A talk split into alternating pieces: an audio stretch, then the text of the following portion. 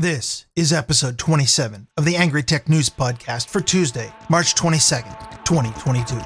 This is the Angry Tech News Podcast at angrytechnews.com. Now, your host, the Angry Programmer with a mic, Ryan Bemrose.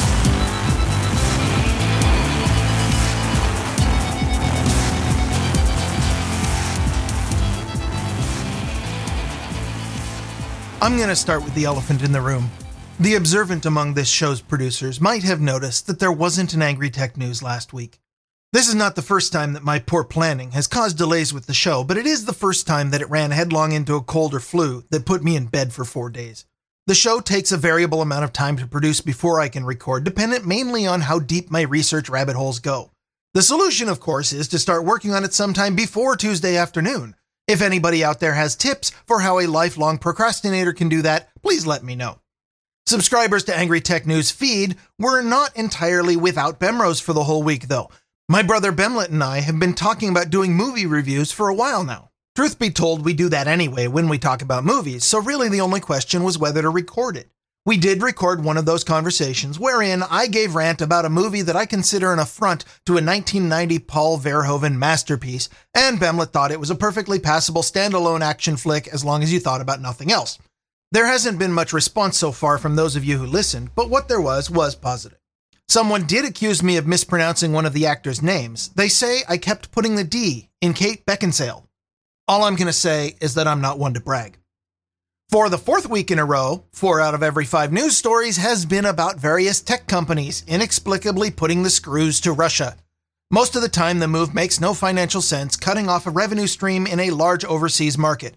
It's not particularly ethical to hose over millions of innocent people just because you think their president is an asshole. The only explanation I have is that the decision makers of all these companies are still stuck in that mass formation psychosis that Facebook fact checkers kept telling us doesn't exist and have dragged their companies onto the woke activist bandwagon. Destination bankruptcy.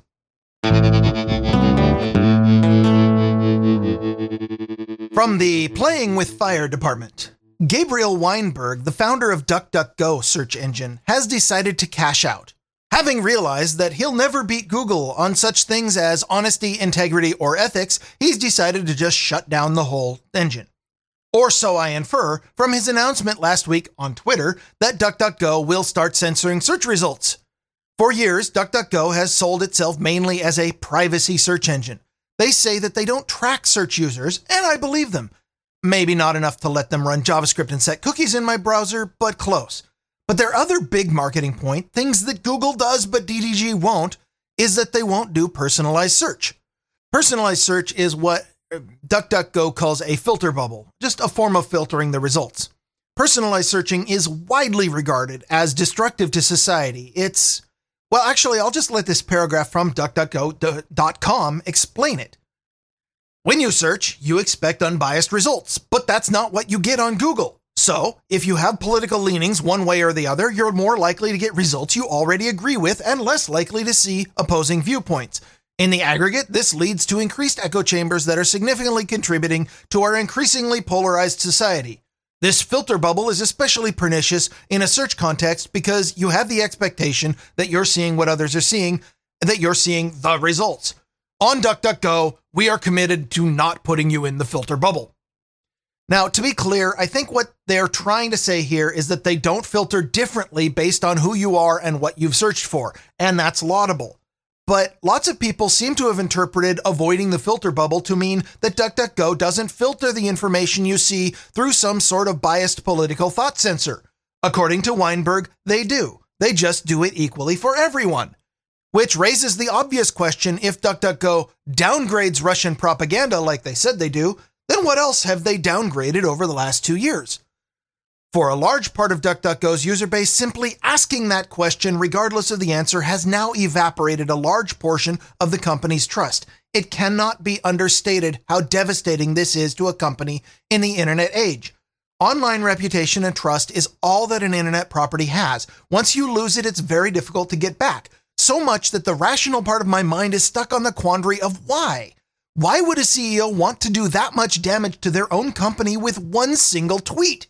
I simply don't see the financial upside, the marginal benefit of getting other woke people to use the service combined with the vanishingly useless benefit of signaling your virtue for the cause of the moment does not outweigh the permanent damage amongst users who want freedom of information and will never trust your company again. It has to be that Weinberg is still stuck in that hysteria. Because otherwise, what possible reason could he have to say this publicly and erase the one thing the company had going for it? We're not Google. We don't use search results to propagandize you. Gabriel Weinberg, you have become the very thing you swore to destroy. This story came up in my research last week, but I decided it was important enough, even if a bit stale, to report it again today because it changed my thinking about search engines. Longtime listeners of this show and of my previous show, Grumpy Old Bens, know that DDG has always been my go to search engine Google and Bing are far too corporate, privacy invading, and they censor content, which is a deal breaker. There is no corporation which I trust to do my thinking for me. I'm an adult, let me decide what is real or fake. I started to have my own doubts about DDG's neutrality during the COVID times when particular information, especially so called medical misinformation that later turned out to be true, didn't appear in their searches. Which, by the way, is why for controversial topics, I always run the search on multiple engines if I want information. So I find myself needing a new search engine. The good news is that when I asked out on No Agenda Social, I got a ton of excellent recommendations. And I know you're dying to hear what I've learned, judging by the number of people who always ask me what search engine I use. So, bottom line, I'm still evaluating. For daily search, it looks like it's going to be either Brave or Qwant. If I want to dip into the Google index without getting Google all over me, Startpage is my go to. And honorable mention to Searx, which is not a search index per se, but rather is open source software you can install locally and which aggregates results from dozens of other search engines. Setting one of these up and playing with it is definitely on my to do list, but that's for another time. For now, if you want to try it, you can play with one of the many public decentralized instances listed on their page. Some recommendations I tried but didn't pan out. I tried Presearch, but I didn't get past their front page, which requires JavaScript to simply enter text into the text box. Discover HTML, guys. Yandex was even worse. They decided because I'm not running JavaScript that I must be a bot. So instead of a search page, I got redirected to a CAPTCHA. How about no? Somebody also suggested a, an engine called Swisscows, which the marketing on their front page labels them as a family friendly search engine. Their about page says they hate pornography. So, not my cup of tea, but worth mentioning. If you're going to use a filtered search engine, at least do it for the right reasons.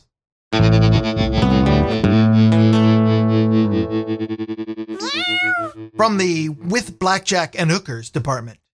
Years ago, Google dealt a devastating blow to the decentralized internet when they convinced everyone that unencrypted content is evil. In the early internet, anybody could put up a web page, and someone who knew the address could visit that page, and there wasn't a damn thing anybody in the middle could do about it as long as the packets were routed. The only centralized authority was the domain name system, and even that could be routed around if you knew the IP address. Then along came TLS and HTTPS, fancy acronyms that mean your web data is encrypted. That encryption came with two purported benefits.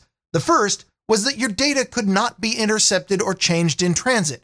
Extremely useful for things like passwords or banking data, not so important for static text and images. The second advertised benefit was that encryption would guarantee that the server on the other end is who they claimed to be. It does this by digitally signing the content with an encryption key, which is digitally signed by another key, and so on. If the keychain ends at a trusted root key stored in the browser or the OS, then the page is assumed to be authentic. To host a web server with TLS, a web admin needs to get a cert from a certificate authority or CA who holds a signing certificate linked up to one of these browser trusted roots. These certificates expire after a period of time, so the admin has to keep going back year after year to renew. The CA issues your certificate and it can revoke or simply refuse to renew your cert as well. Pretty much the exact opposite of decentralized. And so, citing online safety, Google convinced us all to look for the little TLS lock icon on every web page we visit. They enforce this using their Chrome browser, the de facto standard for how the web works, to show the unencrypted sites in scary bright red with lots of warnings. Eventually, Chrome refused to load unencrypted sites at all. thus cementing yet another layer of centralized authority into the infrastructure of the internet. And now this centralization is assisting in the current coordinated economic attack on Russian civilians. As certificates expire, sites located in Russia are unable to get renewed with cert authorities in the West. Some CAs are refusing to renew, and even if a CA is willing, Russian citizens are unable to pay for it because of financial restrictions. And so the Russian government is issuing its own root certificate, with blackjack and hookers, according to unnamed sources. Using a certificate linked to this new root cert, sites could stay online in the TLS only world. But of course, there's a hitch. As I said, valid certs must be changed to a trusted root, and I think we can safely assume Google will not be adding the Russian CA to Chrome anytime soon.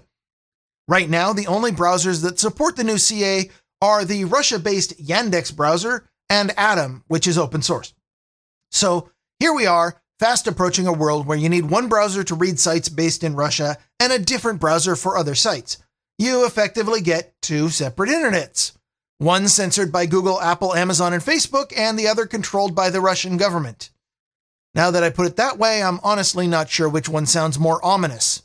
Perhaps we need a third internet, and while we're at it, maybe a fourth, fifth, sixth. Sounds like a pain in the ass, but look at the bright side. At least we'll have brought back decentralization.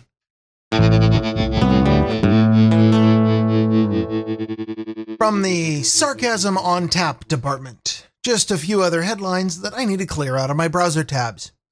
In what I interpret as a valiant attempt to put more public attention on the looming California energy crisis, General Motors is partnering with Pacific Gas and Electric to implement bidirectional charging for its electric vehicles.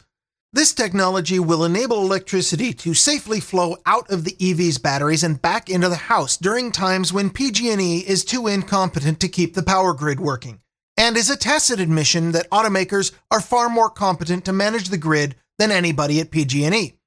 The announcement was of course wrapped up in a thick layer of environmental buzzwords, lauding the benefits of yet another tool in their arsenal to keep the public scared of climate change. They hope to have the technology working and rolled out all across California by 2026, allowing the state to use millions of plugged in electric vehicles as a grid storage for green power like solar and wind, in lieu of actual grid storage systems or maybe clean and stable power generation like nuclear, thus helping to solve one of the major problems that was created by climate change activists. Next, like many US automakers, Ford Motors has been hit hard by the current chip shortage, owing mainly to the fact that modern automobiles are approximately 37% silicon chips by weight, according to unnamed sources. The problem is that the lots at Ford's Audis assembly plant are filling up with finished car and truck cars and trucks. Finished in that they've got four wheels, an engine, and a steering wheel, but not necessarily heated seats, rear passenger climate controls, or the engine auto stop start feature that is such a hit with people stuck in stop and go traffic. In an effort to ease parking space at the plant, Ford started shipping the incomplete vehicles to dealerships last July, promising that they'd ship the missing pieces and make the cars sellable within a few months.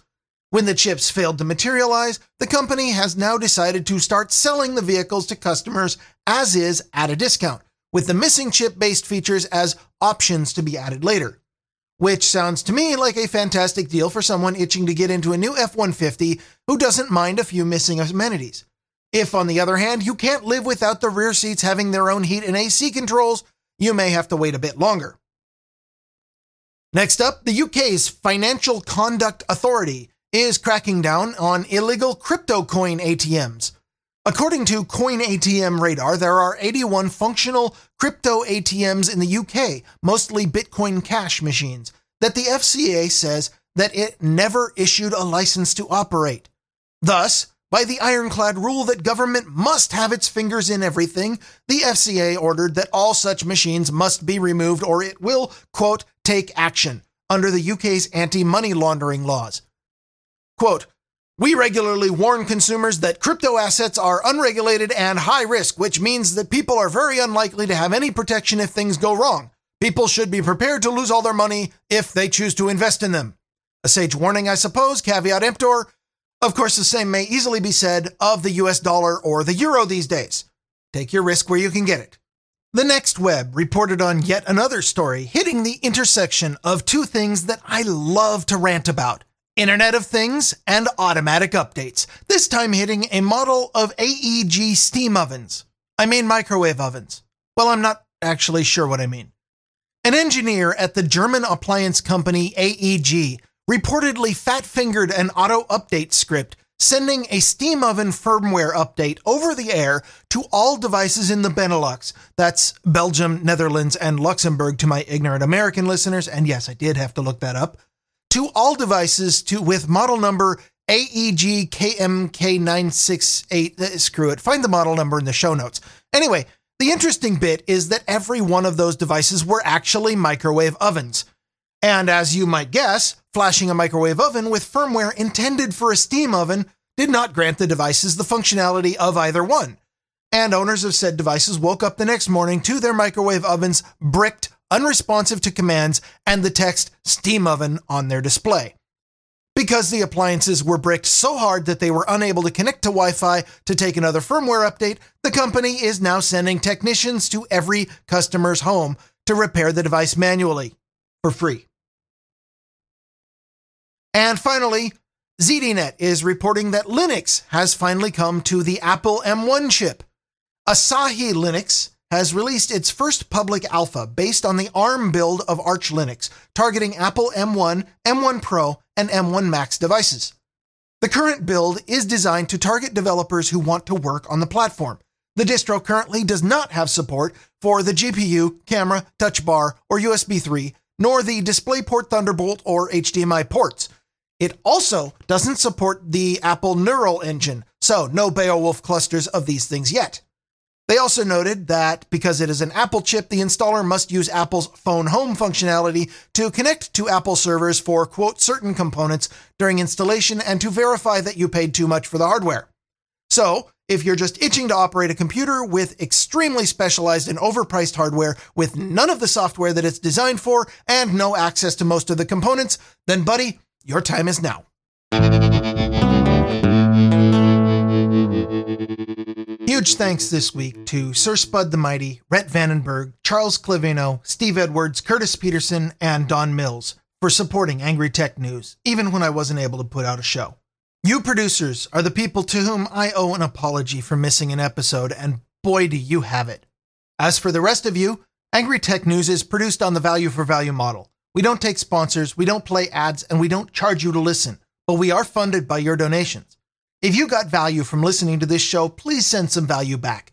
Go to angrytechnews.com and click on the donate button. Send what you think this episode was worth to you, whether it's 10 bucks or 100 bucks. And if you enjoyed the movie review, please let us know whether it's worth doing again, possibly as a regular show, although not ATN. I don't intend to clutter up this feed again. And as always, if you hated the movie review, then shut up and keep your opinions to yourself. We at Angry Tech News don't believe in hurting others' feelings needlessly. That's all I've got for today. I'm Ryan Bemrose, the Angry Programmer. I'll be back next week with more Angry Tech News. This has been Angry Tech News with the Angry Programmer Ryan Bemrose at angrytechnews.com. Stay angry. Stay angry stay angry.